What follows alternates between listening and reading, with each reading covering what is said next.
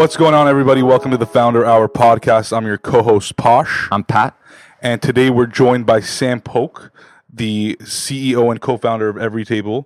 Sam, thanks for having us in your humble abode here in this garage. I love the startup feeling that you know there is in here. Yeah, thanks for coming, guys, and thanks for having me. I love it. Well, we'll kick it off with learning a little bit about your backstory. I want people to know about what you were like as a kid and you know what you enjoyed. So, talk to us. We call it the early days. People make fun of us at this point because we talk a lot about the early days. But talk to us a little bit about you know what you were like as a kid. You know, before you were ten years old, even. Oh my gosh. Um, I was, uh, I mean, I was pretty nerdy. You know, I was, I was a smart guy. Um, I was a little bit overweight. All my family sort of struggled with food stuff. Um, and I, you know, I would say I like, you know, I, I had trouble fitting in. I, I would say that was, you know, my sort of early days were not, you know, a smooth sailing. I'd put it that way. Why is that? Uh, you know, I, I, it's it's sort of hard to explain, but I came from a family that you know, you know, very well intentioned parents. I would put it that way, but also parents that sort of like had trouble, sort of existing in the world. So there was a lot of sort of like chaos in my house, and there was like you know, you know, it was almost like it, things in my house were like, you know, messy and, you know, people didn't dress well and they weren't clean. And so I basically had this experience where I would like go out into the world, go out into school, and it was like running into a buzzsaw because like, you know, I came from a family that sort of like didn't sort of prepare me for sort of how to exist in the world basically. Got it. And and where do you think that came from? Like, was it something that maybe they got from their parents? Yeah, they you know that's a good down? that's a good question. Like my mom's sort of you know parents were you know had had a lot of sort of issues, and so she sort of dealt with that. You know, she had a tough childhood, and then so did my dad. You know, and so it's like you can almost see it like they're they're getting better every generation, but they definitely came from sort of like crazy backgrounds, and so you know they were a sort of you know good match for each other in that way, and then you know raising kids was like you know not a great experience basically. Yeah. And out of curiosity, what did what did your parents do for a living? My mom was a nurse practitioner, um, and then my dad was sort of this, you know, sort of long, sort of journeyman sort of story where he started out as a newspaper reporter, then he came out here to direct movies to go to AFI, but sort of never graduated, and then started this series of like, you know, business and sales sort of jobs that never really worked. Um, and then he finally started like his own PR company, and that was like semi successful. And then he was hired by one of his, um, you know, clients, and that became like a big technology company. So, sort of at the end of his like very difficult story, he ended up sort of making it big after, you know, after we left for college. But, you know, growing up, it was always like, you know, no cable, no, you know, electricity getting turned off, like always at the, you know, edge basically. Right. You know, it's funny you say this, and not funny in the comedic way, but like I think it's a very relatable sort of story. I think a lot more people have experienced this than perhaps they talk about. You know, and I mean, I don't want to say that I experienced it to maybe the same level, but there were bits and pieces of what you were saying that like you know resonate with me, and I think it was more because my parents come from like they're immigrants, right? Like they came here and they're trying to figure their life out, not trying to like, you know, make things all pretty and neat. Like it's just all over the place because that's the only thing they can do. Like that's how, what they know.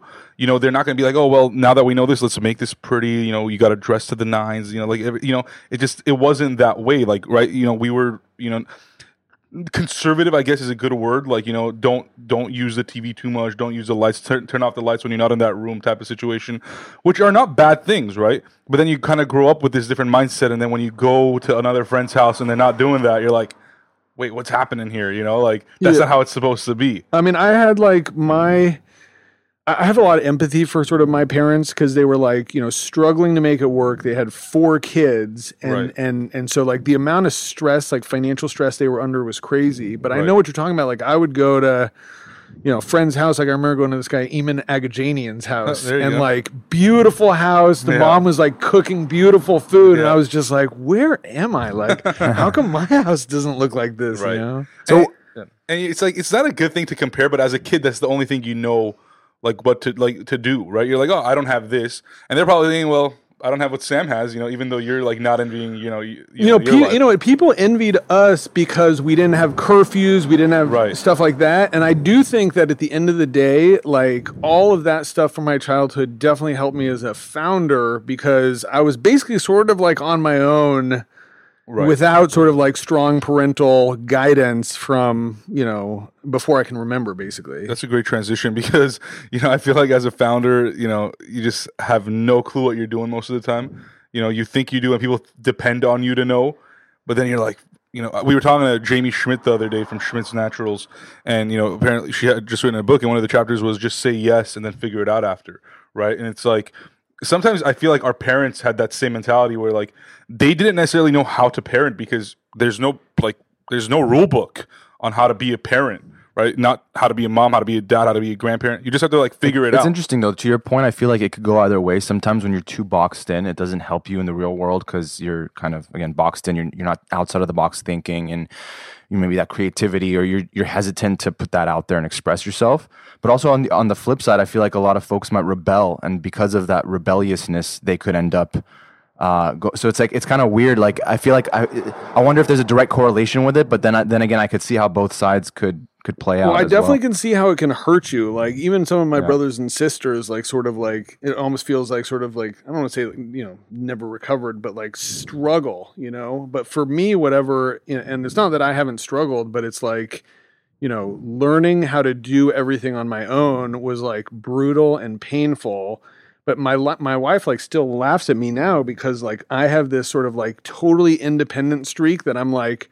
Well, fuck it. I can't depend on anybody, so Right. I'm going to do it, and nobody's going to stop me. Basically, Yeah. Mm-hmm. I love how we went deep so fast, and this is why we talk about the early days because it literally sets you up for the rest of your journey. Like, I don't care what you've done and how successful you've become later on, there's always a tie to the beginning. Like, always. I mean, things just always kind of, you know, connect eventually. But I, I mean, I think me and Pat kind of feel the same way where, you know, we grew up he grew up in an immigrant family as well so you know we're you're just always trying to figure it out you're always trying to play catch up right? Even when you're a founder, I'm sure like you were always like, oh, there's people doing it better than me or faster than me or whatever.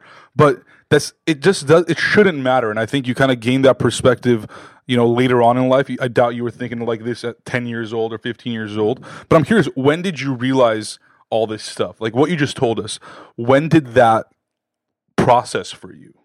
This is a good question. Like I remember once, um, I was probably like 14, and I was like driving in the car with my dad, and he's I don't even know what he said, but he said something, and like for whatever reason, I was like, ah, this guy doesn't know what he's doing. You know what I mean? And it was like this moment where I was like, you know, my dad, I was I always looked up to him, and I was like, fuck, like Yeah. I do not have sort of a good guide at this moment. And I'm, you know, I hope my dad's not listening to this. I have a lot of respect and love for him, but it's true, you know.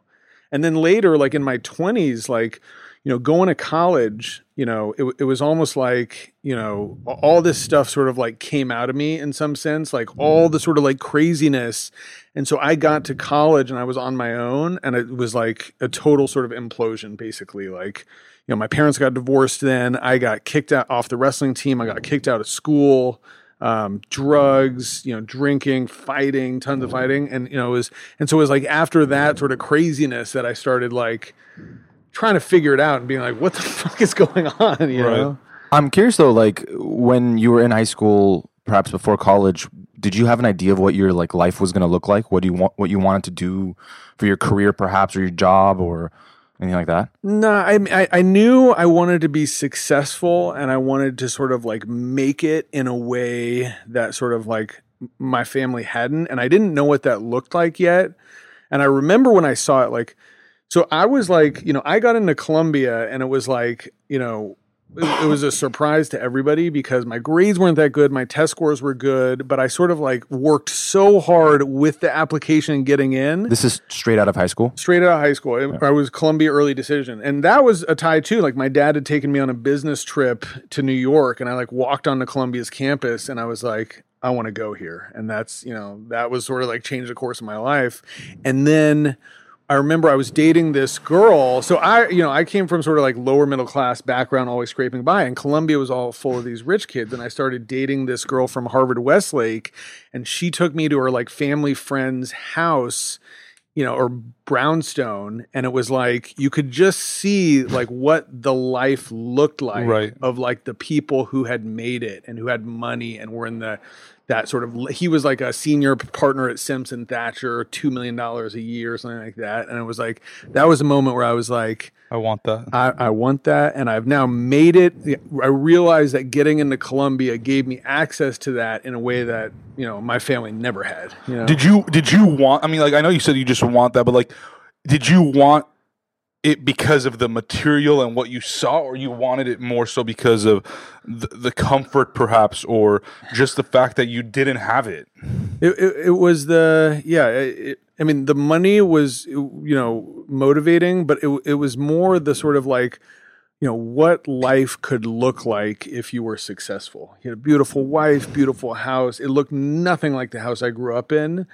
So much class, so much, and I was like, you know, that's it. That's what I want. You know. Um, yeah, it's interesting. Like once you get to college, how much uh, you realize, like how much it opens your eyes. I, a similar experience with me. Like I wasn't a good student. I had to actually transfer, but walked onto the campus at USC. Like I want to go here, and that's exactly. Like I feel like it's like one of those things where once you put your mind to it, then it's like no one's gonna get in your way. Yeah. Like you know, you you go out there, you figure out what you have to do, you fucking do it, and you get there, and that's it. I think a part of it is you just have to see it because you've never been exposed to it before. You have to see it, but you have to want it bad enough. But that's what I, I agree with that. Like it's like you know that's why with now with my kids I'm so intentional of just showing them so many Right. things because you never know what people are going to stick on, but it can change your life like in a second. You might Right. see a scientist and be like, I want to do this. Right. Now you're curing Right. cancer. You See, for me, that's like more like later in my adulthood after I met my, you know, my wife. Now it's like art, for example. Like I had never been to museums or like, or even if I had gone, I never enjoyed it. And then like now I'm like, oh wow, like this is something I really enjoy. Like I don't want to be art, an artist, you know. Maybe I'll be a collector down the line or whatever. But it's like it's a world that you've never been exposed to. So you, know, how do you know you don't like something if you don't know what there is to not like or like? Right. I think Pat talks about this like in almost like every other podcast is like that exposure concept. And If like, there's one recurring theme that comes up in a lot of our conversations, it's uh, it's exposure, Right. Like being exposed to things, uh, or how being exposed to certain things at a young age plays a crucial role in the rest in the trajectory of your life. Because if you're not exposed to it, you don't know what's possible, or if that even exists for you to pursue that or But if- engage with it. But if you grew up like how Sam just described and kind of how like both of us grew up, where you're just like scraping by. I mean, it, it's like it's no discredit to our parents. I mean, that's just the situation that they were dealt, right? Like they gave us the opportunity to now think about this type of stuff and like not do that to the next generation. But like not intentionally they didn't do it like on purpose where they're like nope we can't spend money here we can't travel there. It's just like it was either you're going to travel or we're not going to eat for like three weeks you know? It's like Totally. it is it's just it is what it is. So you know realizing that i think that you know people need to work harder connect with other people be more exposed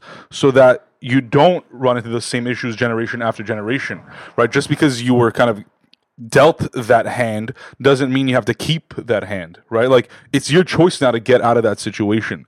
And I feel like that's something that you've obviously done pretty well. Well, the the thing I'll say about that is like, you know, college. Is, I don't know what your guys' experience with the college was like, and what you know, you know, you saw from college about your opportunities. But like, you know, so many people at Columbia, you know, saw the same things that I saw about like a Wall Street, you know, internship or a consulting internship or big law, da, da, da, and it was like, you know, it was this per, it was almost like this like vulnerable moment for a kid where you're like about to go into the world and you're like, you know, I want to be successful. I don't know what that's going to look like. And then, you know, somebody shows you this picture of like, here's what a managing director's house Yeah. looks like. And then people just go into Wall Street because of that thing. Right. And then they stay there their entire career. You know what I mean? And it's, What it's was a- your major, by the way? Uh, well, I started off as an economics major, then I got kicked out, and then when I came back, I was like, "Look, you know, I just got to make it through." And so I always loved to read, so I was like, "I'm going to be an English major," and then I just spent the rest of college just reading books. Great. Yeah. So talk to us about that. Why'd you get kicked out of Columbia? I was, um, I'd basically, you know, it's a, it's a, you know, funny story. Well, not a funny story, but I was, you know, I was engaged in, let's call it a drug dealing partnership with the guy that I lived next to. Okay. And then him and I sort of got in an argument, and I ended up sort of burglarizing his apartment to get. And then Columbia found out about it, and so they were like, "Look, you can either uh, confess to this, or uh, or or we're going to take it to the police. So I was like, okay. And so then I, I confess, you know, and then and so, and so I mean, then- put it that way. I You're mean, like yeah. the worst burglar. I'll just yeah. you know it's funny too yeah that's true it's like and, and then um and then they and then they basically you know yeah kicked me out for uh, it was a semester and it could have been longer but they let me back in basically and it is you know that's one of the things i do think about when i think about sort of like you know the, the neighborhoods that we work in is like how much of my life is attributed to the fact that like i was part of this institution that protected kids from making big mistakes you know what i mean like they kicked me out but they also it, you know it was in their interest for me to graduate I Right. did, you know See, for me, you know, college, I, I didn't burglarize anything or deal drugs or even do drugs. Uh, I was like a kind of a goody two shoes for sure. But I realized that like I was questioning everything in like education. I think Pat had the same experience. I think we still do. Um, and I was just like, why do I need to learn this? Like, I'm not going to use like, you know, 99% of this stuff. Like, and so how can I go out and learn on my own? So for me, like, I had, because I was like, an Armenian transfer student. I commuted to school. Like I always say, I was shafted on like three different things. Like no one knew what Armenians were really. Commuters, like you're spending two hours driving to school, and you're a transfer, so you didn't really start off your school year, like your you know education in college from a freshman year into dorms and whatnot. And so for me, I was just spending time just networking with people there, just talking to them and talking about their experiences. Got I didn't even know what investment banking was, frankly. Like you know, and then by senior year, everybody's you know interviewing for an investment banking job. So for me, I was just trying to spend time, like Pat says, like getting exposed to different people, to different cultures. I went to Armenian school for 11 years. I had never met a black person or an Indian person or anything for that matter. You know, like I was so limited, like in like just like my culture, which I love. You know, don't get me wrong, but that's all I knew. I was really safe and you know comfortable being like an Armenian kid in LA. Like that was it. But then when you start hearing and expose and are exposed to different people and their ways of life and their hardships, and now you start thinking like, wow. Look at all the problems there are to solve, right? Which means there's a lot of opportunity. Why do I have to pigeonhole myself into one thing? And so that obviously creates a little bit of confusion in your head as a young kid of like, what am I going to do? I like a lot of things. I want to be exposed to a lot of things. What's my path? Right? Like, and that it's confusing for It- sure. Well, and, it- and it's also like I, I think as a kid, I, and this is especially true now, but I didn't understand like how how much different opportunities there was to do sort of whatever. So it was like people would be like, you know, follow your passion, and I'd be like, well, is my passion like accounting or being a doctor? Like those don't seem like being a lawyer, like hmm, Yeah. you know. And so that's why, like you know, you know, trading was like, you know, I, I saw a trading floor, and basically these guys were just like basically that's what they do is they play basically a video game for their entire life and that's sort of what it is. And i was like this looks fucking awesome Were you were, were you like into like talking about passions? Were you into video games or? I wasn't a video game guy um, but i was an ath you know i was like a, i wrestled at columbia for a while and i lo- i was very very competitive. And so there was that was the thing about wall street where it was like it was just a it was like a competition of the mind basically you know? So you ended up trading? Yeah, I went to uh, you know after I got an internship at CSFB Credit Suisse, and then went to after college got a full time job at Bank of America and traded bonds and credit derivatives. And then I moved to trade distressed, which is like companies in and around bankruptcy, and then went to a hedge fund and was basically the senior you know distressed trader of you know one of the top twenty hedge funds. How long did you do that? The total career was like eight years. Wow. And did you enjoy it? I loved it. Like I Really? like I like I mean it, it is like you know in terms of you know the actual job itself there's nothing sort of more fun as far as I'm concerned. It's like you know your job is to like learn about companies and industries which I think is pretty interesting and then also figure out what securities they you know they have figure out the prices of those and then put on these huge bets you know and like you know And it's not your money. I mean, it's that that's true. I'm not worried about it, but it is like you live and die by that Right. because, you know, Wall Street is all about your bonus. And so your bonus is, you know, depends on how you do that year. Yeah. And a lot of people might have heard a lot of things about Wall Street and how it is, but what's something that maybe people don't know about it? That I you- think the you- thing, the, the biggest misconception. So there's like investment banking, which is crazy hours. But like oh, when I, when I l- tell people I left Wall Street, they were like, "Oh, it's too stressful?" Too. da- da- da." and I was like, "You don't even understand what my job was like." like at the hedge fund, I would come in at the morning at seven, and be in sort of like a quiet room all day. Sometimes I would go into like a private room and just read, Right. And then you know I would leave at like five. You know, and it was like it was it was a great job. Like you know, And Sam, this is post 9/11, I assume. yeah, 9-11 I was in I was at Columbia. Yeah, Yeah. So you, you spent almost what 12 years in New York. yeah, that's right. Thirteen years. How how was that experience like overall? I mean, th- there's a there's a Joan Didion sort of short story about or a essay about sort of like how you spend your 20s in New York and then you know in your 30s you leave, and that's what it was for me. Like I felt like I was in like the center of the, I felt like I was in a movie basically, like the center of finance at some of the top financial institutions in the world, like competing on Wall Street. It was like I felt like I'd made it, you know, into like the big leagues basically. And, And- did, go And did for you and did you think you're going to spend your entire career like on Wall Street at some I, I sure did. Yeah. Um, I mean, there was like it was sort of like what what I'd said is like you know I I made it use leveraged Columbia to get into Wall Street and then made it you know close to the heights of Wall Street with this you know career path in front of me that you know a lot of people would envy basically. and Um, and I'm assuming like a lot of people, maybe your peers in those positions, weren't leaving at that point because they were like, "Well, Nobody what am I going to do?" left. Yeah, yeah, no. and- and- I mean, Wall Street had like a thing where like people left in the first two years where they were like, "Oh, this isn't for me." But then the people that then stayed, like all of my friends, are still doing the same exact thing, you know, and making you know a lot of money, you know. Yeah.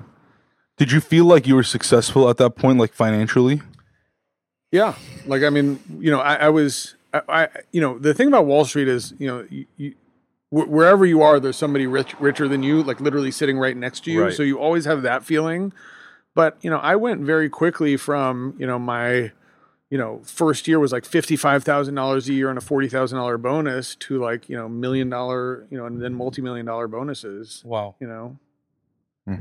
And so, why'd you not stick it through? Like, I mean, what was that moment when you said, "Okay, I'm done"? You know, I was so I was it, it was like this gradual sort of like disillusionment in some sense where you know it, I I ended up getting to this hedge fund. And so the the great thing about that was like I was literally working with the two billionaire founders.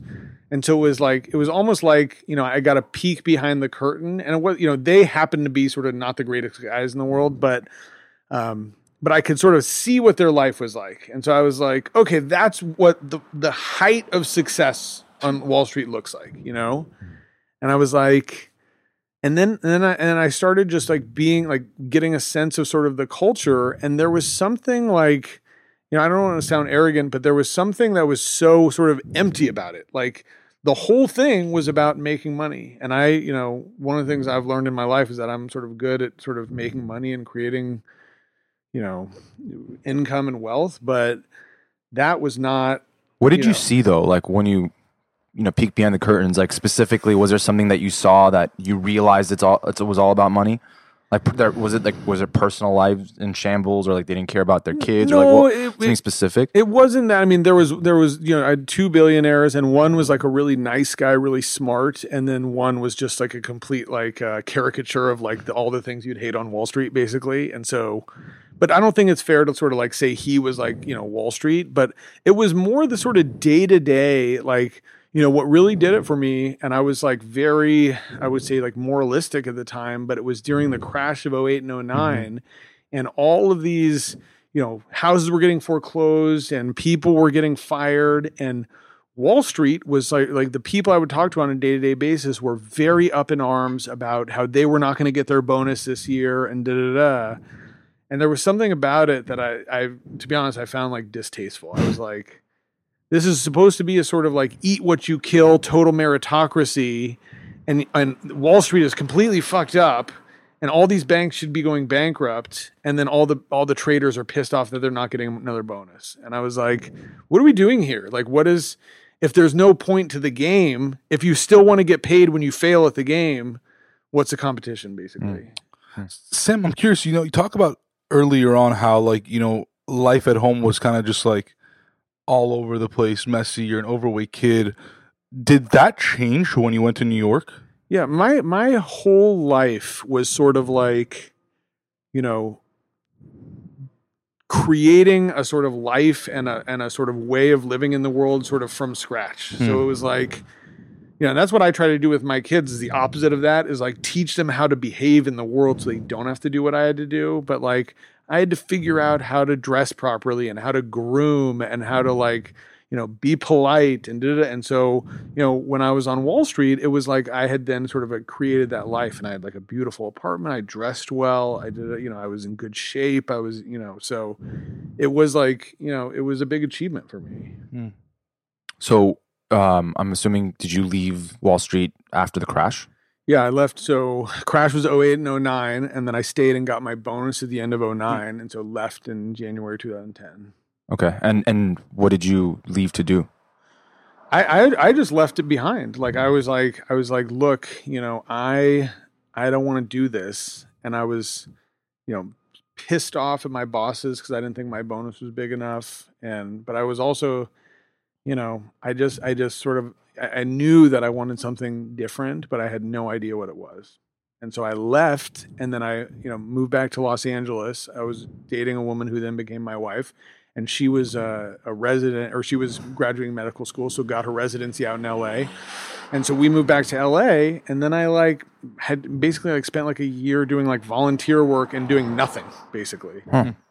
So you were that like pissed off at Wall Street that you're just like, I'm just gonna leave without any plan. to to be honest, like there was like i- i- in retrospect, it was you know, it's almost like in retrospect it all makes sense, and I'm actually glad it all happened. But there was definitely some self sabotage sort of elements to it, where it's like I left a lot of money on the table that I could have negotiated for more or whatever. But I was just so, and sometimes I think that I needed that anger to get out of it because like you know, golden handcuffs on Wall Street is really true. And like, you know, for years afterwards, because I ended up writing this op ed that got published on the front page of the Sunday Review of the New York Times about leaving Wall Street, and that like went totally viral.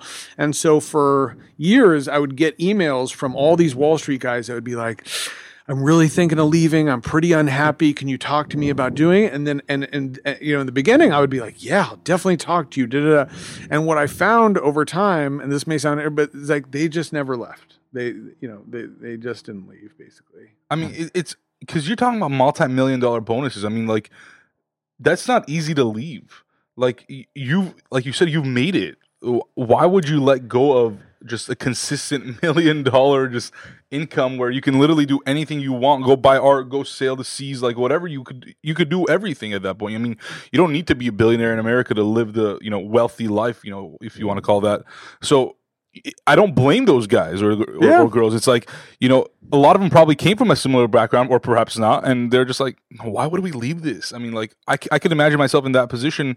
You know, you're like, I think I could do more i- with my life. I could probably help a lot more people make a bigger impact. But like, $2 million, like, I don't know if how, I mean, that's a lot of impact you could make eventually as a philanthropist. I mean, it's true. And it, it's like there's a small number of seats. And if, once you Right. get those seats, you don't Right. want to let it go. So did you feel like you were retired like for a few years when you came back to LA? I did, and I had like you know, I sort of you know, I was like, like I've got enough money in the bank that I don't, you know, if I just you know spend hundred thousand dollars a year, it'll take me twenty years, whatever, you know, like I, I, I'm not worried about running out of money. Um, and I basically thought I would never sort of think about making money again. And in fact, it was almost like I went to the complete opposite. Like, you know, it's funny. Like I wrote a book, and you know, and now it's you know six years since I published that book, and it's it's it's sort of horrifying in some sense because that book sort of like captured exactly where I was at the time, and now I'm sort of six years older, and I've mellowed in a lot of ways. Do you know what I mean? But I was so like anti Wall Street, and so pissed off, Right. and so so I like I ended up you know going doing volunteer work and like you know ended up starting a nonprofit. Um, Were you married at the time? we got married like we were together, and then we got married like two years after we moved. And and around how old were you when you left? uh, Thirty. yeah. So you're 30 years old. You feel like you've sort of retired already. um, what did you think the rest of your life was going to look like?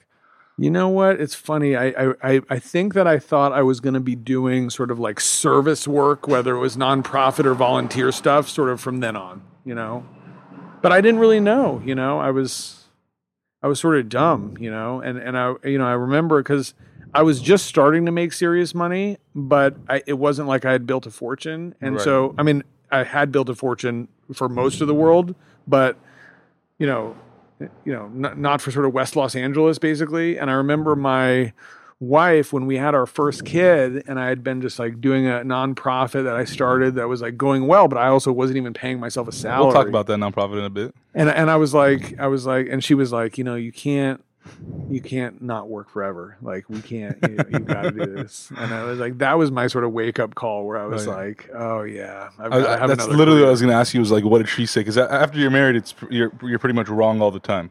Well, she, I mean, she looked, she was, she loved that I left Wall Street. Right. Like she was Right. like, you know, follow your passion, Right. do whatever you, you know, make your, you know, mark in the world, basically. But then I, you know, I think when in the end, like I went too, way too sort of like, I'm going to be Jesus, basically. Right, right. So talk to us about Feast. It's the nonprofit you started here in LA. What, well, before you talk about that, what what was your mindset like before you even started this? all I all I wanted to do was sort of like find a way to sort of like help the world in some way. Like I, I think I was like, you know, I'd been sort of not working for two years and I was getting like I didn't like the feeling of being sort of like out of the mix, basically.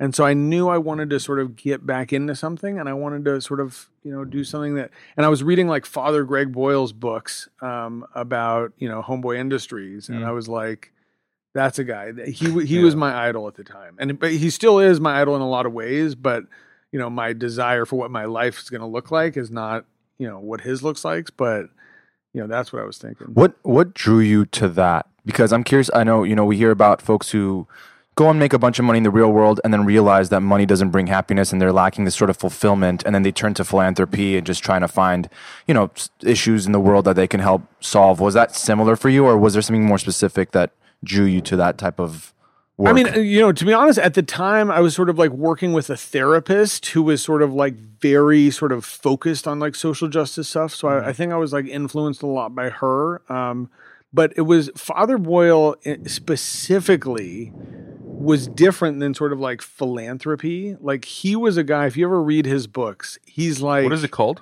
Or what some of his, called? his, his his first one and biggest one is called Tattoos on the Heart, and it, the guy is like he, he is just pure love, Right. and and it's almost like there, there's a there's a character in I think it's either the brothers Karamazov or War and Peace. I think it's brothers Karamazov, a guy named Alyosha, and he is also that he is like this character that and and I sort of there there was something I actually still believe this in some way that that that is sort of the right way or the way that you know the, the sort of like highest level of consciousness in some sense is just that we all sort of are love really and that he he is just a guy who is so in touch with that that that's how he operates his life and so i saw that and just the amount of sort of like love he brought to the world and i wanted to do that hmm. So you start Feast. So I start feast, and so so feast was like basically, it, you know, it's funny like. It's funny now how much I've learned about food and how little I knew at the time. Like all feast was was that, you know, I my wife and I sat down and started watching these Netflix food documentaries. Like which ones? Forks over knives, Food Inc. Um, but the the big one that was nobody's seen, but that was really impactful was this thing called a place at the table, and it was the first time somebody sort of I, I had heard this argument about the intersection of food and poverty, hmm. and you know neighborhoods called food mm-hmm. deserts, and you know kids born in that neighborhood are going to live you know hmm. ten years less than kids born in sort of more affluent neighborhoods, and because they didn't have access to healthy food, and I actually didn't even know why at the time that you know I only learned 10 years later 6 years later why that was so interesting to me. But there was just something about this idea that it was like healthy food should be a human right and it's now a luxury product and if you think about it now actually it, it's very much has to do with that Wall Street career I was living mm-hmm. because it was like You're out of touch. yeah, it, well, more so that like you know, I, one of the things I was pissed off about Wall Street was how it was all about me, me, me, and making money and da da da. Even though you were already the richest sort of people in the world, and what about all the people that didn't sort of have that same privilege? And the food was just the most sort of like visceral example of that, which is like, you know, you have all these people sort of eating organic and eating da da da, and then you have neighborhoods where you literally can't get fresh food, Right. and that's messed up. Right. And I know you, I, I can't remember when it was you were talking about something about like or somebody I remember saying like a burger costs like five bucks, but like a nice salad costs like fifteen to twenty bucks. Which is, I mean, kind of is true. Like when we were at USC, there was this like food concept called seeds, and like you'd have like a Southwest chicken salad. It's like nineteen dollars, and you're just like, I- I'm a, I'm a student who's like paying like hundreds of thousands of dollars, and I have to pay like an, a premium on right, food too. And it's time. good. Like you want to have that double salad. fucked. Yeah, Well, you know what's funny, by the way, is like it. It took me six years probably to understand the answer for like why that is. Mhm. And but but I, I honestly think that I understand the answer to that better than most people, better than almost anybody in the world. Right. And like, and nobody knows. Like people, you know, for you guys, like, do you know why? why there are food deserts and why food and poverty are why a or- salad costs fifteen bucks and a burger costs six bucks? There's prob- I mean, my assumption would be that you know, with a salad, everything's pretty much like has to be freshly grown. It's organic. It's from like farm to table type thing. Whereas like all the other stuff is processed and manufactured. So you know, it's cheaper to manufacture it at that speed as opposed to grow lettuce. Like you can't speed up the growth. I'm gonna go out on a limb and say there's no logic behind it. It just is, No, it's and it's just a market driven. you're close. You're close to right, and you- you- you're actually basically right. But but but there is a logic to it. But it's not. The key thing is that it's not the ingredient cost. Right, because that's where I, my mind would It's go. It's the labor first. cost. It's, Yeah. That's right. It's it's the labor and the rent and all the things because you have to take this perishable product and make it at the last minute Right. instead of the whole sort of supply chain for burgers and fries, which Right. is like if you imagine like what the back of a McDonald's looks like, it's not you know fresh potatoes that they're chopping. It's like bags of frozen fries Right. that they're then just refrying. Right. You know what I mean? Right. It's like, and then everything is like that, like soda, buns, frozen meat. Like the only thing that's perishable is like iceberg lettuce, which is not even really perishable. And Sam, another thing that uh, we had read about probably a little over a year ago, and I mean, I'm sure we'll talk about this later on too, is that in these lower income communities and you know where you see a lot more poverty, you see a lot more McDonald's and like Church's Chicken and all these things that's honestly like sometimes I haven't even heard of or seen, is that they don't have access to credit. Right. And a lot of these new food concepts or even like new tech companies, they all run on credit card. Like you, it's on the assumption that you have a credit card to use their services. Whereas those folks can't even afford you know to pay for their house nonetheless have credit to buy anything. So if you're a company that wants to operate and be profitable because that's the whole goal is to be profitable frankly why would you go to those areas? You can't service those people. Yeah, I mean, I think that that makes sense, and there's there's so many things sort of around that. For example, like you know, folks in underserved areas are so tight on money that they can't afford the thing that happens in a lot of affluent kitchens, which is that you're you buy a bunch of vegetables and you don't use it and you throw it out. Right. So they'll buy you know a lot of processed food that they know sort of won't go Right. bad. But the thing about your point is that it's I think it's less about the credit and it's more about the things that we were talking about, the structure of perishable food, meaning that you cannot in order to be a viable business in an underserved neighborhood, you've got to be able to sell a meal for 6 or 7 dollars at the most. And with the way that sort of standard restaurants are structured, if you're going to serve a salad, you can't do that. And it's not because the ingredients cost too much. It's because the labor and the and the real estate cost too much. so before we go into Everytable which is kind of the solution to this problem that you had identified what was feast and what did you do there So feast was was basically like our my sort of first attempt at sort of helping to solve this problem. And so what we did was we basically said, okay, let's identify the things that people need in order to sort of like have access and sort of adopt a healthier eating lifestyle in the midst of a difficult environment.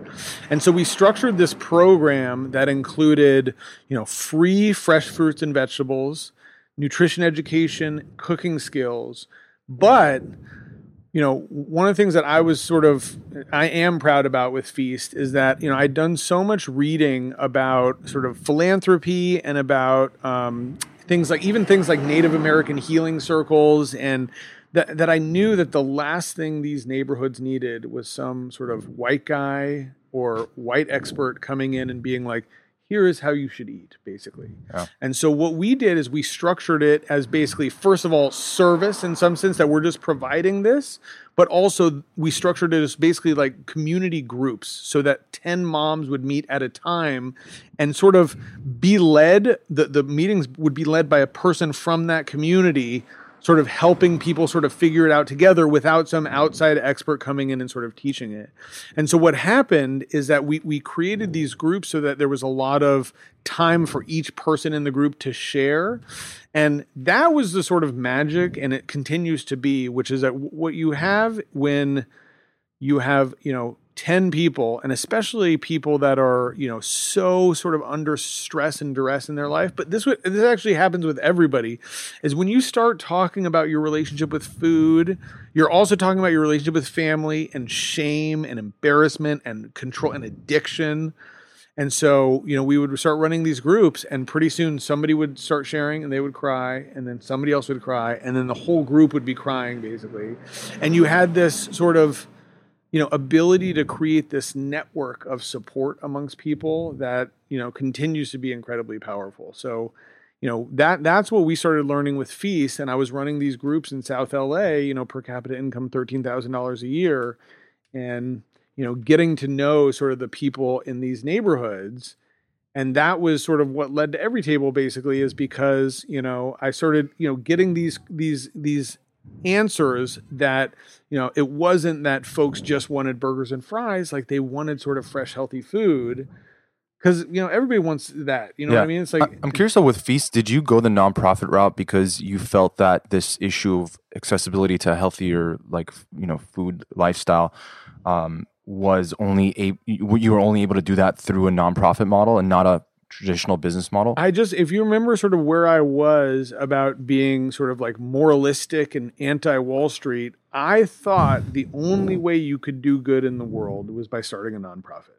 And, and, so it wasn't and did you learn otherwise like after Hundred percent. Like in fact, like uh, you know, what I found is that nonprofits are, and I don't mean to take anything away from like all the great people working for foundations and all the great philanthropy, and especially all the incredible people working in nonprofits, but there is something sort of structurally amiss in that program. Or we were talking about this literally like a few days ago and i'm i'm curious to hear your thoughts on it because you know i think a lot of people think that way thinking you know if i want to do good in the world i have to start a nonprofit otherwise people are going to think i'm just greedy and i'm doing it That's for right. myself. And and by the way, that is an Yeah. issue. Yeah. And like that that is like, you know, a lot of the philanthropists like would insist that you're a nonprofit so that you're not sort of taking money. But that was the key thing to understand is that in order to do good in the world using a nonprofit structure, you basically had to get permission from the philanthropists that are funding you.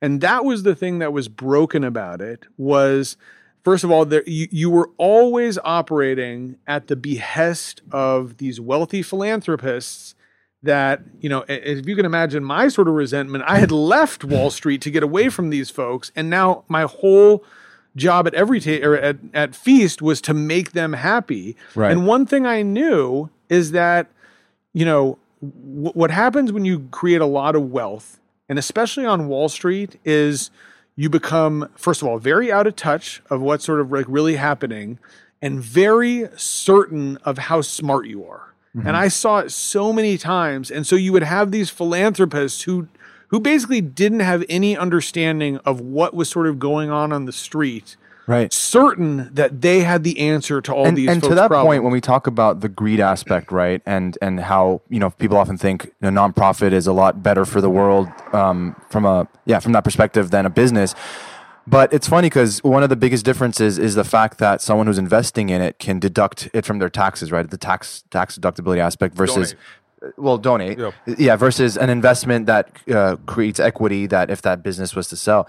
But just giving in uh, a donation and deducting it on your taxes that year doesn't necessarily mean that you've made an impact with your donation but building equity and actually earning something for your investment in a traditional business over a long period of time means that that business has made an impact to be successful for you to get your money back right 100%. Well, you're taking a risk. you're taking it is there's, there's a risk The level of donation is not a risk; it's a benefit to you most of the time, up to a certain point, and you don't really care what they do with that money. I mean, I'm speaking generally, but like, Well, that's what I'm saying. It's, it's kind of broken in that sense where that money doesn't necessarily have to make an impact for you as the person who's donating slash investing to get some sort of benefit back. It's also like you know, sort of uh, you know, squeezing you know blood from a stone, basically, where you know it It is so much easier to convince a wealthy person to invest a million dollars if you promise that you're going to create that, turn that into 10 million, than it is to, to convince that same person to donate $25,000 and just have it disappear. Mm-hmm. And it, it's not that beneficial to them. No. It's just, it is just less, it, you know, it's basically like, you know, 60%, 40% better than if they just gave that money to somebody Right. else because they save a little bit of taxes. Right. But all, all, all those other things equal, like the business in and of itself would operate the same way, regardless of how it's. Well, the the problem is, I think it's actually your your point is the right one, which is that the the very nature of a business is yes, you have to please those investors when you first start, but the ultimate definition is are you pleasing your customers and are they whereas a nonprofit is never like that. You're always pleasing the donors and by reporting how much you're helping the customers, but really at the end of the day, who's important for a nonprofit is the donor which is is the big problem with all of it. Yeah, it's a broken. It, it is not a model. It is it is certainly not a model that is structured to change the the the the social structure. Right. I'm curious though, what by what you know, like of of, I mean, like based on what you know, how would you, if you were to fix the model, um, would you even try to fix it, or do you think that it's? Well, I, It's so so outdated. look, I you know sometimes I feel like I throw stones without having like a good answer. So that's and I think that's a good question. And and what I do want to say is like there is a lot of first of all, there's amazing nonprofits, right? Period, full stop. But there's also a lot of stuff that nonprofits do that are just not you couldn't do with a business. You know, you know, soup kitchens, et cetera. Um, you know, I got to think of sort of more. And so, Employing certain people that might not be able to work for you because of employment and labor laws. Yeah. Who can volunteer. It's funny because before we did this, we were talking about um, our friend Robert Egger, mutual friend who we had on the show. Um, he he was the founder of LA Kitchen and um, with uh, Jose Andres and has done a lot of great work in this area. And I think one of the things he talked about during our conversation was that a lot of these issues people think has to be through solved through nonprofits, but it could be solved through just a business. Um, and the future of every business is like has to have some sort of philanthropic arm or some sort of giving back model um, for it to succeed because otherwise it's like self-serving in a sense. But Sam, I will say from the nonprofit angle, from what I've kind of experienced with you know my experience with nonprofits is you have greater access to some of those wealthier individuals initially just because you know of that good component that you're doing a social good. Like the same people that you know per- perhaps you and Pat and I can reach through the founder hour which is nothing. It's not a nonprofit. It's not a for profit it's just a project. We can't reach those same people if we were reaching out to them for a business purpose, right? If I wanted to service them for something, or you know, I needed something from them, and I said, "Hey, you know, are you willing to give five hundred dollars for this?" They're gonna be like, they're not gonna even answer me. If I said, "Hey, you know, I want to talk to you about your story," it's a no-brainer, right? Same person, like you said. So how can we perhaps combine the good of a nonprofit or the or the benefits of and the access with the for-profit component you know and obviously we call that social entrepreneur, entrepreneurship but in your experience how have you combined those two worlds Well, I, I actually think that I mean we can talk about this for hours, but like there's th- what you just said about about you know businesses having a philanthropic arm. That's not what Everytable is, and I think that there's a lot of that is a little bit bullshit. And I mean, like you know, Tom's. I know you guys had you know Blake Mycoskie mm-hmm. on, and you know what a great thing he's done in the world. But there was something that you know if you wonder why that i- i- five years ago everybody was doing the hey we're going to do a buy one give one One for one, yeah. and and now you see it's not gone anywhere right Yeah. and and the reason for that is because it economically did not make sense right? right in a capitalist market the the whole idea that you can give away something the whole premise was basically that the brand lift that you got on that would would earn you more in goodwill and customer loyalty than the cost of giving that thing away which was never going to work because if if that really grew and grew and grew then the ba- brand halo and benefit would just decrease over time right and so the, you know what what Everytable did and what I think that companies need to do is not do this here's my business and here's my philanthropic CSR arm They need to combine them into the same thing. Right. And that's the thing about Everytable is that the whole business model is the mission and is the impact. And so there's no, you know, this is our philanthropic arm. There's just our business is philanthropic. Mm-hmm. But Sam, just to not even play devil's advocate, but just like just to have this conversation, what you just said is a lot more challenging than doing the opposite, which is just you buy one, I'll give one away. Your model is you have to change the entire system, right? Which people don't want to put that much thought into things. I mean, let's be real. Like even entrepreneurs, the great ones, some of them didn't put a lot of thought into their business. We've talked to 150 of them at this point, okay?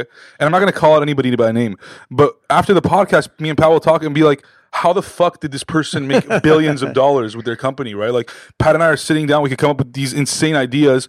We don't have that kind of access to capital, but it requires changing a system, right? Like I, I, at one point, transparently, transparently speaking, we were talking about like upcycling and how we can make a business around that. Like you know, but as and we went deep, like three, four months, five months, six months. I don't know what it was. We like researched the hell out of it, talked to people. It required a systemic change. Like uh, the entire system, the entire consumer behavior had to change for our idea to not only work but to be profitable. And it's like it's not that we gave up, but it was just like there was nobody around us that was willing to make it work beyond just the two of us. And it just doesn't work that way, right? But you could have been like, yeah, we'll take your clothes, give you a new one back with like upcycled clothing.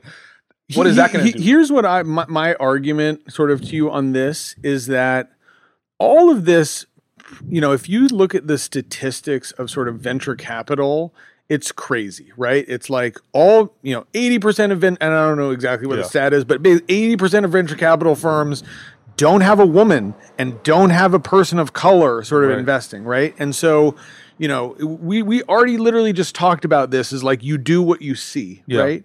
And the people that end up in venture capital and the people that end up becoming entrepreneurs Right. came from privileged backgrounds Right. almost by definition.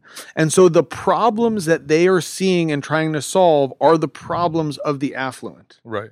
but there the Everytable you know if you think about you know Everytable we didn't have to do anything crazy really? What we had to do was fig- was basically vertically integrate a system that had been horizontally integrated but if you think about the technology that we utilized like now we're getting into high tech stuff Right. but you literally could have made this business 20 years ago Right. Well, before you keep going on, let's explain to people what Everytable is, right? And talk to us about. I know because you did feast for what four or five years, I, I did it for three years before starting Everytable. right? So, how did you even come up with the idea of what Everytable was going to be? So it, it was basically like I was saying, talking to these, you know, folks in South Right. LA and understanding, you know, two things that there was desire for fresh, healthy food, but in order to make it work, you had to sell that food for the same price that fast food sold it for.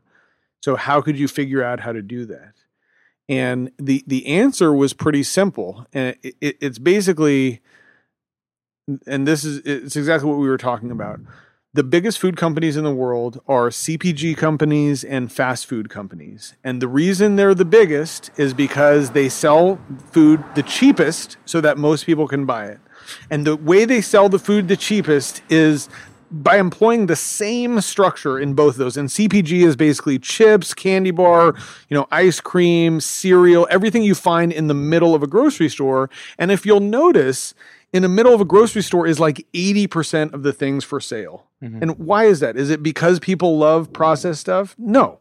It's because it's the best business. And the reason it's the best business is because it's not perishable. So, you know, imagine the maker of corn pop cereal in the world is they've got a single factory where they're producing all the corn pops, tens of thousands of boxes a day, and that's a incredibly efficient plant. And Like they scaled the shit out of it. they it. automated it, no Yeah, doubt, yeah. incredible, right? And then they take those boxes and they send them all around the country.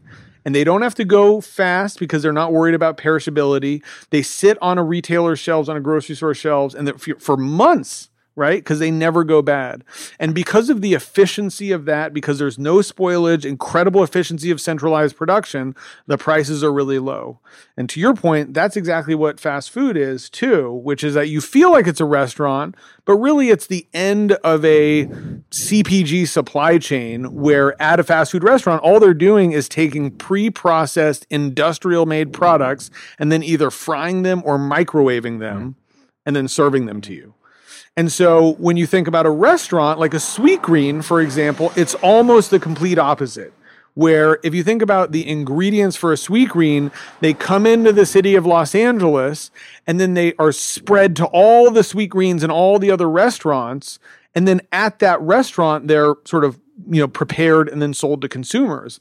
And so if you start thinking about a restaurant as instead like a food production factory, it's actually a terribly terribly inefficient food production Mm-hmm. factory right instead of you know mcdonald's which has one single plant making all the buns in the world you have 20 Sweetgreens in los angeles making all the Sweetgreen salads Mm-hmm. right and so Everytable basically said how can we take the theory of the cpg and fast food guys but do it with perishable food? And the answer is you actually can't, right? You can't make a salad in Los Angeles and then send it to New York mm-hmm. because it'll go bad. But what you can do is do it on a regional level where in any given region, and we're in one right now, you have a single central kitchen where you're making all of this food. And as soon as it's done, there's this click, you know, ticking clock that starts which for mm-hmm. us is basically like two days. Once we make it, we've got to sell it within two days. But in order to do that, we have, you know, our own sort of logistics system, refrigerated delivery vans that take the food from when we've made it to our stores or to our smart fridges, which are basically like healthy vending machines, or to customers' doorstep through our subscription delivery business. But because of that chain of, you know, if you think about all we're doing is we're getting food from a farm to a central kitchen, cooking it, and then sending it to a customer. We've now made the sort of fresh food structure much more like the CPG and fast food structure, so it's cheaper by 50% than sweet. You mentioned this could have been done 20 years ago. Why do you think it hadn't been done 20 years ago? I think it's sort of what I was saying, which is that you know, there's so much focus by entrepreneurs on solving the problem of the affluent, and there was very little focus on solving problems for people that didn't have a lot of money, the so-called bottom of the pyramid. But my belief, and this goes to our conversation about social enterprise, is that there are tons of businesses that can work if you get entrepreneurs who have capital behind them to focus on those areas.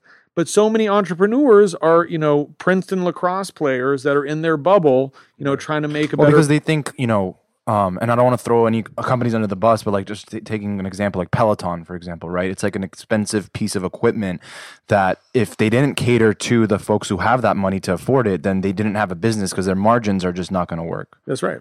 You know, right. so uh, And- with yeah, And that has been the history is like, hey, make stuff for the luxury people over time, and then over time figure out how to make it cheaper and cheaper and cheaper so it gets down there. yeah. But Everytable did the opposite, which is to focus on the bottom of the market first. And that's the thing, you know, what, what's interesting about Everytable, and we'll see sort of how how we do because, you know, we started and in our first couple of years, we we we opened our first store and it did well. And then we opened four more stores and they all tanked basically. And then we spent just years sort of like grinding and like, you know, being on the edge of not getting enough money and but just working to see if we could build this model that would sell healthy food in underserved neighborhoods for lower than fast food prices profitably. And it took us years to get it, and we got it. And now we're selling food for six bucks, making 20, 25% profit margins at the store level, which is, as far as I'm concerned, sort of the holy grail in all of mm-hmm. food. And do you know how many competitors we have? Zero. Zero. And like not even anybody idea sort of start they, they just we're, we're sort of off the radar basically. But why is that? I mean, now that people are they're gonna hear your story right now, right? You know, tens of thousands, hundreds of thousands of people are gonna hear your story. Can they go do the same thing? They sure could. I mean, the, the the reason that it's difficult and the reason that like people hadn't done it before is you have to do a lot of things right to make it work. So if you think about like a restaurant, like everybody knows how to start a restaurant. You know, you, you build the kitchen, you you take a menu, and you have cooks there, and then you sell the food. It's great. But for for what we have to do, you have to build direct relationships with farms and figure out the logistics of getting you know food to the central kitchen and then at the central kitchen you have to create basically you know restaurant style cooking but in the structure of a fresh food manufacturing plant Right. right which is a very very difficult skill set and then you've got to do the logistics of last mile delivery from that and then for us, what we've done is created multiple different business channels to sell the same food. So we're selling through our stores, our smart fridges, our D2C, you know, subscription delivery, and our institutional services business, which basically leverages our operational and logistical capabilities to meet the needs of, you know, government and hospital and large corporations.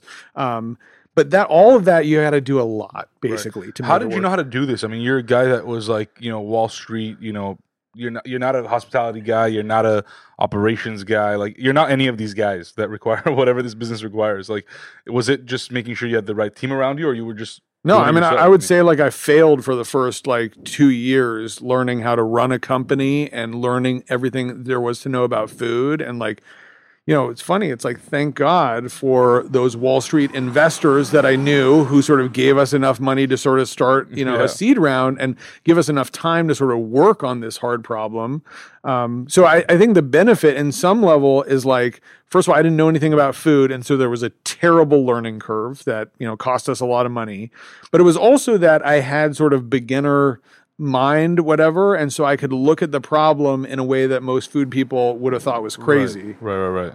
Yeah, it's interesting this bottom of the pyramid thing, and, and I want to encourage like people who are listening to think that way if they're kind of sort of thinking about businesses because there's uh, this pyramid. Obviously, at the bottom of the pyramid is the largest part of the pyramid. So there's the largest amount of people who are not just underserved but not served at all. And like one of the examples is we had the founder of Square, um, not Jack Dorsey, but um, uh, Jim Jim, McKelvey. McKelvey, who uh, created the Square Reader, and he talks about in his book. He wrote the book, uh, The Innovation Stack how they cr- essentially created the bottom of the pyramid because there were all these small uh, and small businesses that didn't have access to merchant solutions because those merchants didn't want to work with them. And then another group of people that didn't even exist yet, which were the people that work- future entrepreneurs. future small business uh, owners um, that were gonna. So it's just you know, and then they obviously became Square, which is a multi-billion-dollar company. So it's definitely like an interesting way of you know we hear about in entrepreneurship cl- classes in school how to think about business ideas right find a,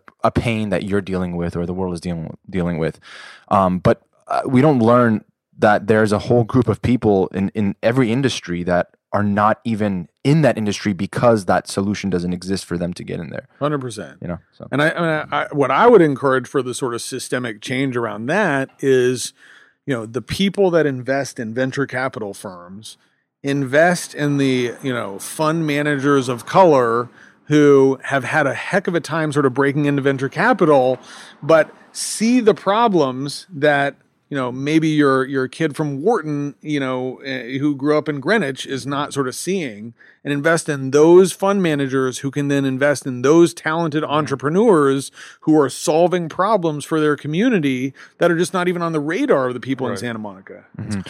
I'm curious a little bit about the, the, the farming aspect of all this stuff. You know, I, I remember when we were going back and forth with your team about scheduling even this podcast. Some folks were out in D.C.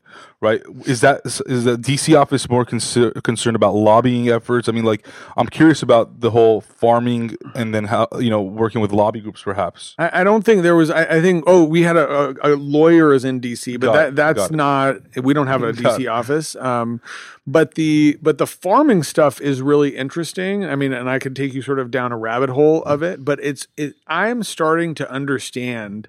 Like basically, what what Everytable is doing is it's not a, a innovative restaurant company. It is literally a a food system the most efficient food system you can build that takes food right from the farm and makes fresh perishable food and then gets it to customers at the lowest possible price. And so if you think about if you think about like why the food system is the way it is, it's all sort of what we were saying is like our food system has been created based on what is the best business.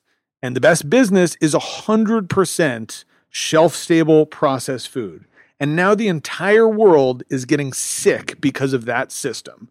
And so what Everytable's doing is creating the next system, which is how do you create the most efficient system but with fresh perishable food?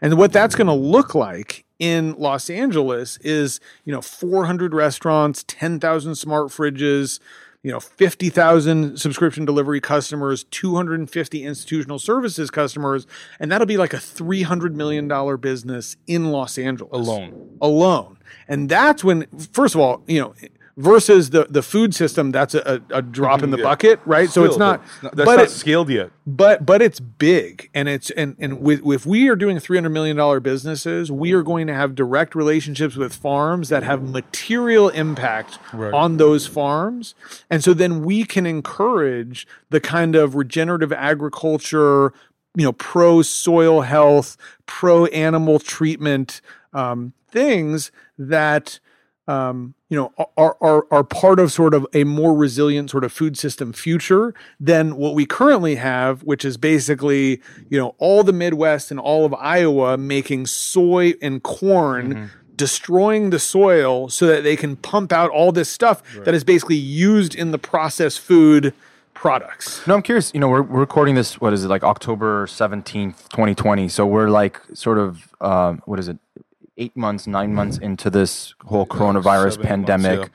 Um, and I'm curious how this whole situation has affected not only your business but also your specific space that you're in. Um, and how how do you see it sort of changing from here? Well, you know, and we have so so Everytable has done very well in this. Like we, you know, our our revenues are up. It'll be up something like five or six times from the year before. Um, but there's actually an interesting reason for that, and and the reason is sort of what I talked to you about, which is, you know, not only did we have the capacity to produce healthy food at scale, but we also had the logistical capability to then take that food to wherever customers were. And so if you think about the sort of like emergency food relief that was needed, most of the emergency food relief infrastructure is things like soup kitchens and food banks where you have to get people to come to that place. But the problem with that during coronavirus is you had a lot of sort of old, infirm, disabled people hmm. that it was, first of all, very dangerous for them to leave the house. And in a lot of cases, they couldn't. And so Everytable was able to sort of secure these massive contracts because of our logistical capabilities to take the food to the homes of low income seniors and to do food service for, you know, all the hotels that were getting you know, filled with people off of the streets to keep them safe. And Everytable had the ability to not only make meals for, at the beginning, we were charging $4.50 a meal, like mind blowing, and not making any profit off of it, um, but, but doing our sort of service and doing our part to sort of meet the need. And then we've been able to sort of like grow that business over time so that it's profitable. Yeah.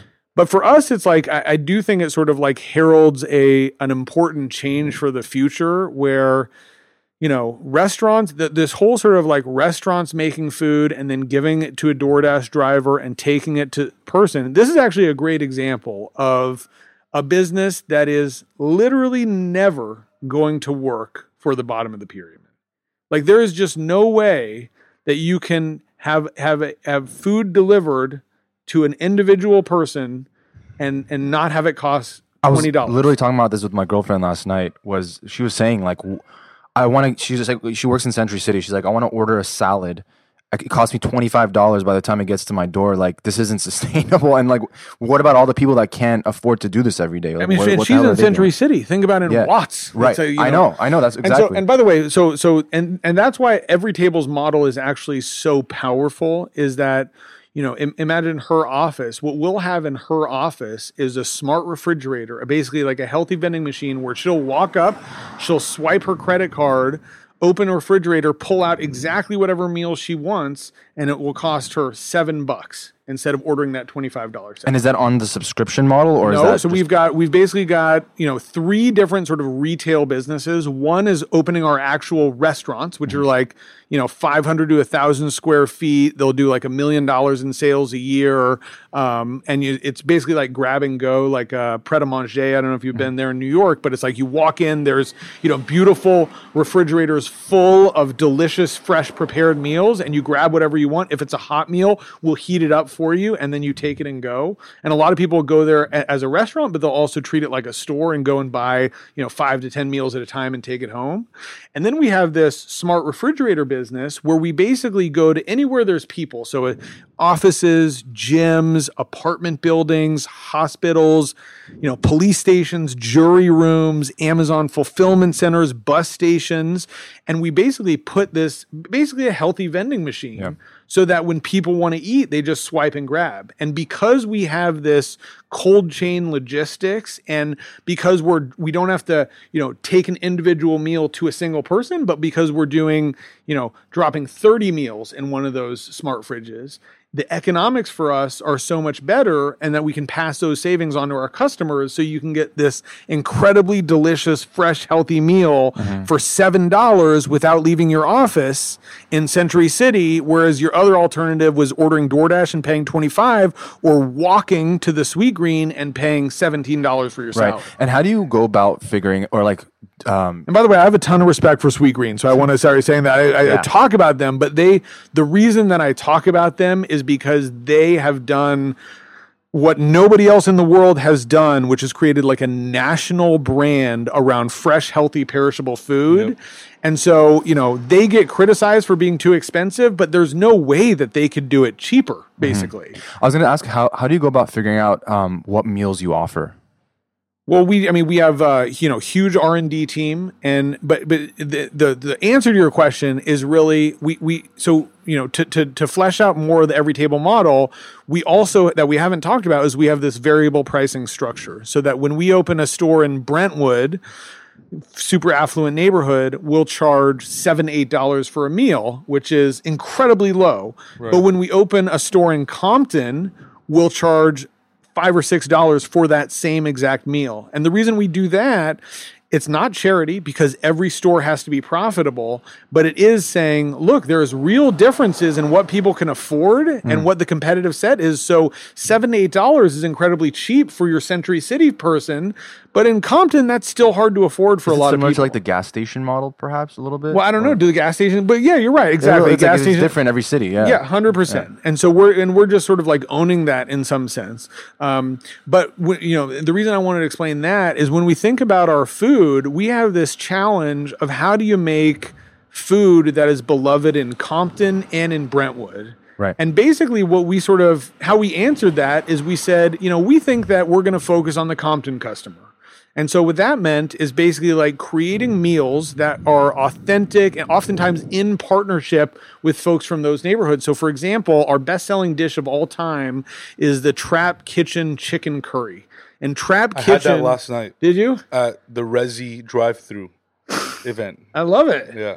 So so so so Trap Kitchen are these two chefs from Compton that started their own soul food delivery business out of their grandmother's kitchen that got to be so crazy popular that they got 300,000 Instagram followers and shut down by the government because you can't do that basically.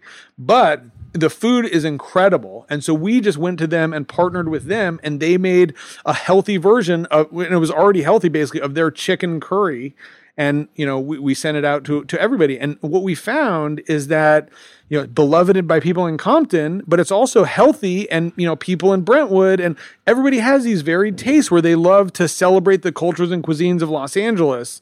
So the the thing that we did not do is say hey we're going to make uh, you know something that would sell at you know what is it what are the what are the nice like Erewhon you know like uh you know a, a, a wheatgrass and lemon lemon vinaigrette salad. And now we're going to sell that in Compton. We just went the opposite way. I can imagine there's like uh, this crazy like logistical aspect to this because like you have these different cities and perhaps different meals that cater to the people in those different cities and you have to figure that out with from the bottom up in terms of like your ingredients and everything.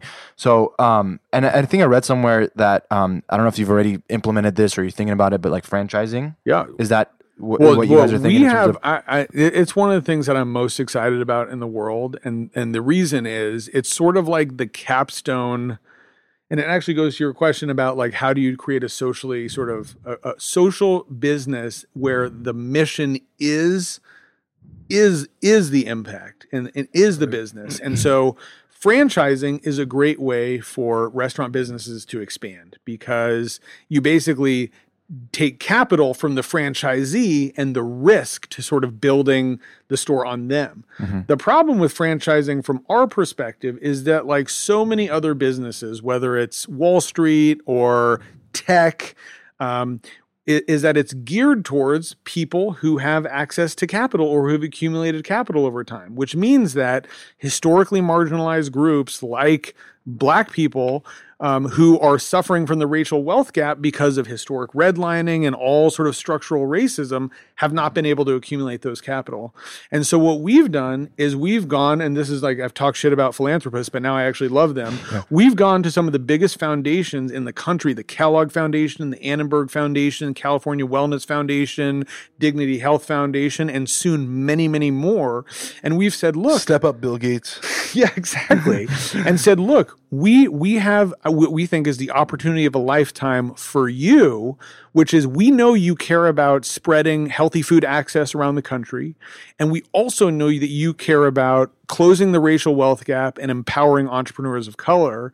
So why don't you loan us money? Which we can then find talented entrepreneurs of color from historically marginalized communities and you know there's a ton of talent and train them. And then once they're ready for it loan them the money to start their own franchises. And so for us it's like you know it's a great source of capital to get sort of foundation capital. It's great for the foundations because you know in many cases they're they're using a, a financing structure called a program related investment which means that they they they invest the money into us but it's still tax deductible for mm-hmm. them. They get the money back and then they can either reloan it out to us or anybody else or then donate that money. And right. so it almost like leverages their sort of philanthropic giving and then is going to create, you know, hundreds of stores in Los Angeles and tens of thousands of stores across the country that are owned by entrepreneurs who ordinarily would, who are so talented but wouldn't have access to, to that kind of capital.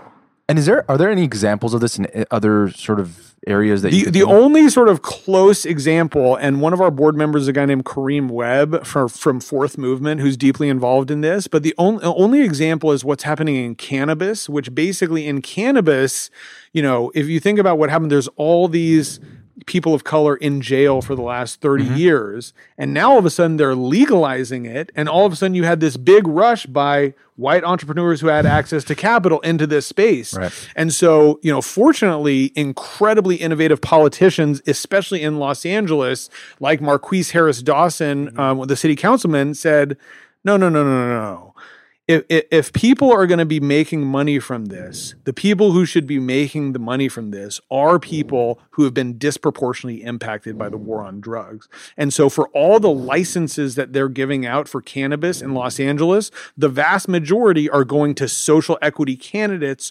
who, you know, are from neighborhoods that have been disproportionate. And in, in a lot of cases, they're actually candidates who themselves have suffered from the war on drugs, whether they were, you know, incarcerated for a low level marijuana offense or something. And these are the people that they're giving licenses to own these cannabis retail shops. Sam, do you see Everytable being, you know, the next McDonald's, honestly, like on a level, and I, and I say that in the sense of being a global provider of food just you know at, at that level of scale? It's a, it's actually a good question in, insofar as the question about global and McDonald's really you know their history was was really fascinating where they were in, in America there was actually pretty intense competition amongst fast food that McDonald's basically won because it was you know the dominant and best operator but when they started expanding internationally they got their suppliers to sort of set up plans to help them expand internationally and they were the only people doing it so they really completely changed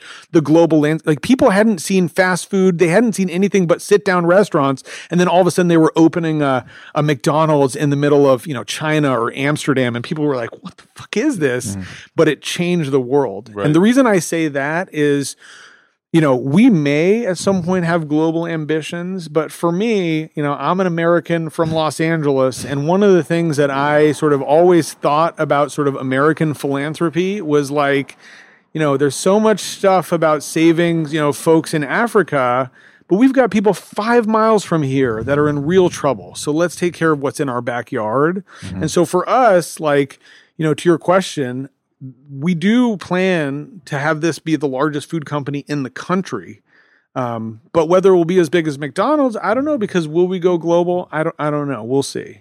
Yeah. I mean, I feel like we always have these conversations with folks on this podcast and also off the podcast about, you know, like how can how can you possibly create or how can business be the solution to a lot of these issues? Like you mentioned 5 miles down here, we still have homelessness. Like how is that possible in the year 2020? But this is a prime example of how we could work towards fixing that and and then at some point, you know, we you expand and that'll come when it comes, right? But it's like there's- and, and by the way, I problems right in do our door. I do want to say, and not to sort of like you know toot our horn, but the the the key thing that I would, if I could have any sort of entrepreneurs listening to this understand, is that the reason that Everytable is a solution for this is is because instead of doing something where our main customer is the affluent customer and then we've got a little give back component for every for somebody else our main customer is everyone. Mm-hmm. And we've just created a system where because of that variable pricing model and because of the structure of our business it is inclusive of everybody and that that compton customer is frankly more important to us or at least as important as the as the century city customer. Mm-hmm. And that's the difference is like can you really create a business where you're not trying to save anybody or not trying to help them you're trying to create a great business for them that works for them as a customer instead of a recipient of philanthropy Right. So we're recording this on a Saturday morning, and I'm I'm just curious, kind of like your day to day. Are you just like full time, just focused on Everytable right now, working all day, or do you have other things that you do? Do you like read, or I don't know, like well, how do you like stay inspired? Well, Perhaps. uh, so I my my life is pretty simple. Um, I've got three kids, six, four, and one, and I Sounds like a real simple life. but man. it but it is in some sense because because that that's all I'm doing. Yeah. And so basically what my life looks like is I wake up at 4:30 and I work for at least an hour and a half till they wake up and then I spend an hour with them in the morning and then I'll, you know, hopefully get a workout and then go to work and work until like 5 5:30 but then get home by 5:30 and have and I'm I'm taking Ubers so that I can work in the car so that I don't waste any time. but but um yeah I'm, I'm, I'm working in ubers so i don't waste any time that was a loud one. So i was wor- i'm working in uber so i don't waste any time. But then i get home and i spend you know two two and a half hours with my kids every night. And then after that um, i'm so tired but i'll read. And like i've been reading a ton these days. And it really is like it, it is a it is a secret sort of you know recipe like the amount you guys are probably readers but the amount that you can learn from that and by the way i have stages in my life where i do netflix because i'm just so exhausted now my kids are sleeping sure, so i don't have to do that but I cycle in and out of reading. I, I I love reading, but sometimes you get so.